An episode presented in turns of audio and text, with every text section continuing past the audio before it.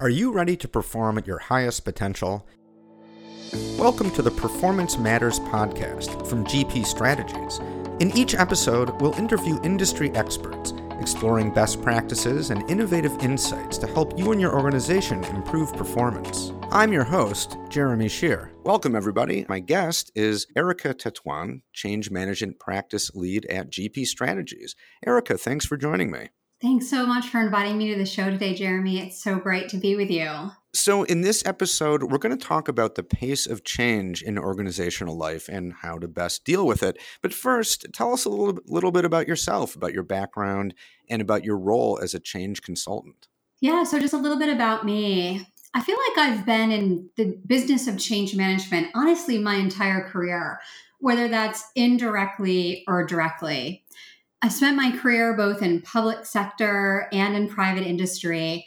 And every place I've worked, from the United States House of Representatives to a nonprofit organization to a Fortune 40, Fortune 40 company, I've really remained curious about human dynamics in organizations, but very specifically, how strategy moves forward or doesn't as a result of the social and emotional human systems at play in organizations. And I really feel that this is at the heart of change management. So, today, in my role at GP Strategies as the change management practice lead, my job is really to provide thought leadership, introduce leading edge models, methods, experiences, and practices that help ensure our clients achieve their desired business goals and outcomes. Okay, so now let's talk about adapting to change. So it's no secret that the pace of change in the corporate world is moving at a record pace.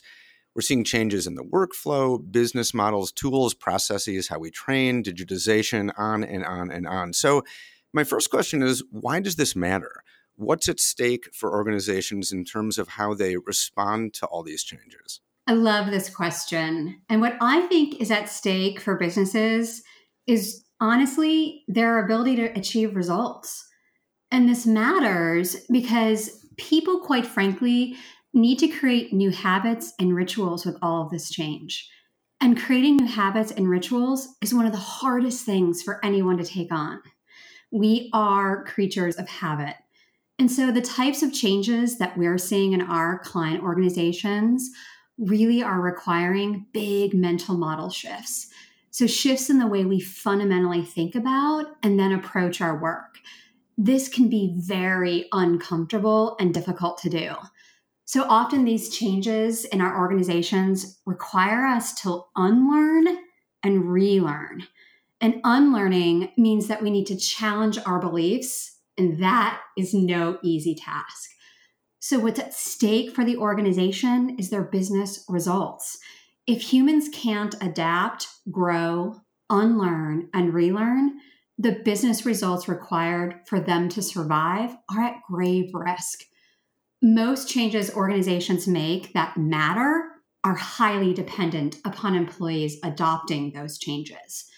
We actually have a client segment right now that is actually really successful. The segment in total is very successful but the industry around them is changing. There are disruptors in that industry vertical. And when there are new entrants in your industry, it is game on. So, through all of these organizational changes, I'd say knowing how to change at an individual level is paramount. And that formula for change at the individual level is what an organization needs to apply enterprise wide. Okay, so let's look at maybe a few examples of how organizations go about doing what it takes to adapt to changes. What does that look like? Well, I'll tell you, I have a, a, few key tips that I think we're seeing over and over again in our client organizations. The first one is be as preventative as you possibly can. So, what I mean by that is look to understand where the resistance might creep in. So make sure that the solutions you're designing, the changes that you're designing, solve not only business problems, but employee problems as well. So, solving for the business or a customer or a new disruptor in the industry, it doesn't have to be at odds with what employees want as well. So, my number one tip would be be as preventative as possible. And design in a way that your employees want to embrace that change. So be the trusted source of information, right? We both know that when there's not information, what happens? We make it up in our heads, right? Because we are wired for certainty and control. When there isn't certainty, we make it up. So being timely and transparent means communicate, communicate, communicate. Even when you don't have an answer or an update, communicate that. It's okay to let people know, hey, I still don't have an update on that, or I still don't have an answer on that. Just keep the calm. The other thing that I would say is organizations need to start looking at themselves as partners in change right? And this is different than being a manager in change, or even different than being a leader or a sponsor of change, right? Because partnership means we're doing it together. We're practicing together, coaching one another, we're holding each other accountable. So, partners in change are invaluable in making those habit and ritual shifts that we need to be successful.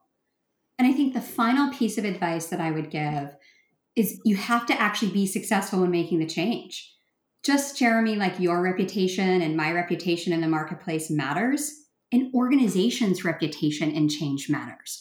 So when an organization has failure after failure and change, employees get complacent and they stop paying attention.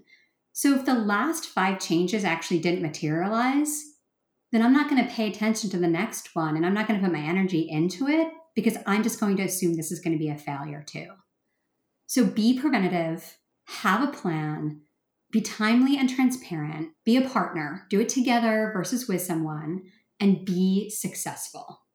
Yeah, that's I, I really like that last point, especially. Those are all important points, but the last one especially, because um, I think anyone who's worked in an organization of any size has probably experienced that. You know, some new thing that's supposed to happen, and either it doesn't happen or it happens in kind of like a like a half-assed way and and, and it just sets a really yeah. bad precedent now all all of these things you just described would those strategies apply to just about any change type situation or does it really depend on the kind of change that an organization is implementing this is such a great question being localized and being specific to the change that's happening is so important so while we always want to be preventative we want to be timely and transparent. We want to be a partner and we want to be successful. That matters across every change. But it's really important to understand the culture of change in your organization. So, what we find in the variety of organizations that we serve is that organizations actually have reputations or cultures for what's easier or more difficult for them. So, for example, we might have a client organization that takes on technology change like a champ. It just um, is very robust and change hardy and change resilient around new technology implementations. But for others, they might really struggle with technology. It could be crippling to them. So it's important to know your organization's culture around change. So it's important to know what are the things that we're hardy and resilient at, and where are the things that we might struggle. So, understanding our culture is really critical. Then, once we understand our culture around change, we need to understand the change itself and how disruptive it is. So, the level of robustness of the change intervention must match the level of disruption.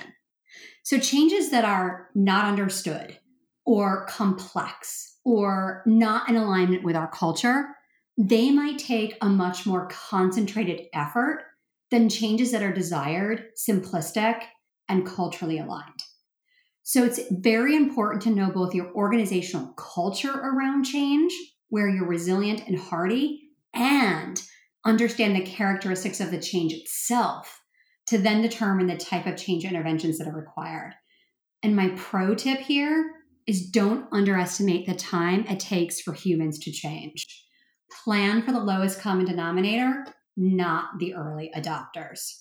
One of the key tests that I love to ask organizations is it doesn't matter what time of year it is, but I ask folks who is still following their New Year's resolution. I'm telling you, it could be the second week of January. And you'll have people who are already falling off their wagon of their New Year's resolution. And I think that's a really good test for people to think about in terms of how difficult it is to get us to change our behaviors. Because those New Year's, New Year's resolutions, we make them ourselves. We bring them on ourselves. They're changes that we want. And yet they're still really hard to make. And when you ask the question, right, how many people are still following their New Year's resolutions? You'll see very few hands up, if any at all. And then when you ask the next question, how many of you don't make a New Year's resolution because you know you're not going to follow it? Like every hand in the room goes up. And chances are, anyone that raised their hand to say, "Sure, I'm still keeping mine," they're probably lying. they probably you know? are. you know, because how you know. Anyway, so any kind of uh, significant change is probably going to co- come from the top down. Now, you've already uh, talked about the importance of communication, but what else is it important for leadership to do in terms of making the change happen and making sure that the employees are in the right position to be able to adapt? Leaders have a huge role. We talked about partnership a little bit earlier. But at GP Strategies, we like to use a model called the R2P2 model. And it stands for reason, role, path, and partner. And so a leader's role is to really help their employees find all of those things. So a reason for change is both at the organizational and individual level. So, why does the organization need to change? And why do I need to change? And probably more importantly, what's the risk if I don't change? Oftentimes in change, we do things equally because we either fear the consequences or we are looking forward to a hopeful future. So, great leaders have a good, mal- a good balance of fear and hope in their messaging. And then, after a leader helps an, an individual understand their reason for change, we need to identify a role this is where most change efforts fail, quite frankly. If we don't know what our role is, how are we going to create new habits and rituals and new behaviors? And how are we going to create change? We aren't. So, as a member of an organization, I have to know two types of roles. One, what is my role in making this change successful for my company? And two, how has my actual job role changed as a result of this change? So I need to get clarity on both, and my leader needs to help define that. Thing I need is a path. Mm-hmm. So my path is do I have the knowledge, skills, and abilities? But also, is my path clear? Because how many times, Jeremy, have we tried to make change or have you tried to make change? And you can really think back and you can think, yeah, I had a reason for change and I knew what my role is in that change. And I had all the knowledge, skills, and abilities that I needed to make the change, but my path wasn't clear. I had obstacles in my way. So sometimes there's internal or external obstacles, and a leader's job is to help clear those obstacles. And then finally, again, they need to be partners. We've talked about partnership a little bit. So, leader's job is to be a partner and that means that I practice, I coach, I hold you accountable. You practice and coach with me and hold me accountable. Um, but that I also find other partners for you. That we that partnership is really about your social network, not just an individual. So a reason, a role, a path, and a partner. And the best leaders help their employees on that journey. Okay. So R2P2, that's the acronym, right? That's right. Yep. Which is very close to R two D two, like from Star Wars. Was was that deliberate, or did it just come out as R two P two? No, it um, it was not deliberate, but it's a really cool coincidence, don't you think? Yeah, I mean, I, I got to be honest. That's the first thing I thought of when you said that. I'm sure I'm not the first person to bring this up. anyway, back to what we're actually talking about. Okay, so the role of leadership obviously is crucial. What about just, you know, the individual rank and file worker? After all, it's everyone in the company, including the, the leaders, including the workers, have to ultimately adapt to the change or not. But if it's going to work, everyone has to adapt. So what about, you know, the individual employee? What is their responsibility just personally? So, as individuals, our job is to lead ourselves through change. And that's a skill. Change resiliency is a skill we can grow. It's something that we can get better and better and better at. And when we have a method or a model or a way to get better, it's like training at the gym. The more we do it, the better we get at it. So, our job as individual contributors at an organization is to lead ourselves. And we can use the R2P2 model to lead ourselves. when we are resisting something, we know it, right? So, Jeremy, tell me, what are your signs of resistance? Like, do you have phys- a physical reaction or emotional reaction or both? Oh, I definitely have an emotional reaction. That's for sure. Yeah. So we can generally identify, right? Sometimes our our our um, blood pressure rises, or we can feel that stress or anxiety response, or when we feel ourselves not aligned. It's important to go back to the model and use it as a diagnostic tool to uncover why. Is it because you don't have a reason to change and you don't understand the risk of not changing? Well, then get help seek, seek your colleagues, your leaders, um, folks in the organization whom you trust and respect, and get your reason. Is it because you don't know your role? you know, perhaps you have a reason to change and you get it. You understand why the organization needs to change, but you just don't know what your role is in making it happen. You don't know how to contribute. If that's the case, find your role. Get help in finding your role.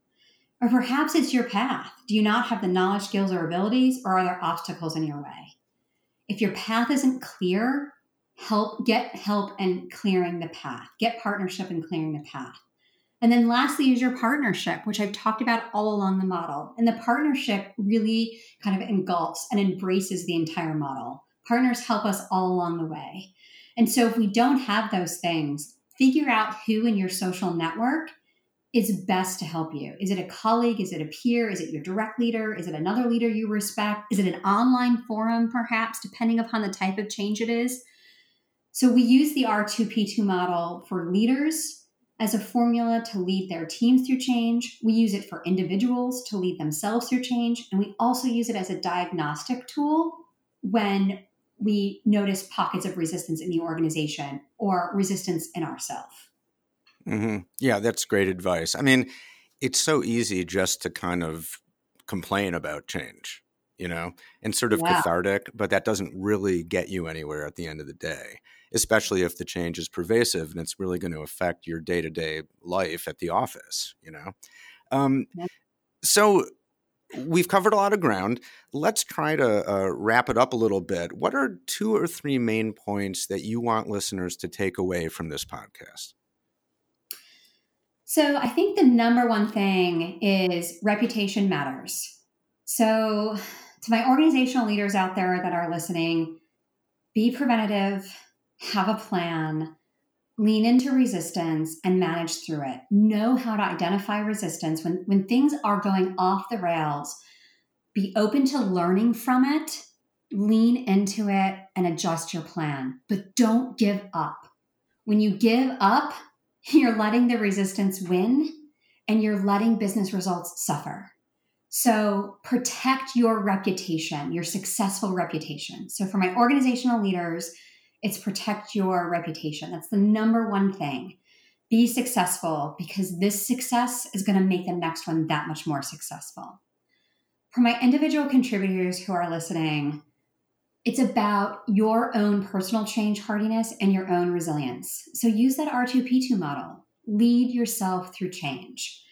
And what you'll notice is that your organizational reputation around change, around being an adopter, around being somebody who can confront all of those industry disruptors that are facing us and be one who can lead the way is going to help you shine in your personal career.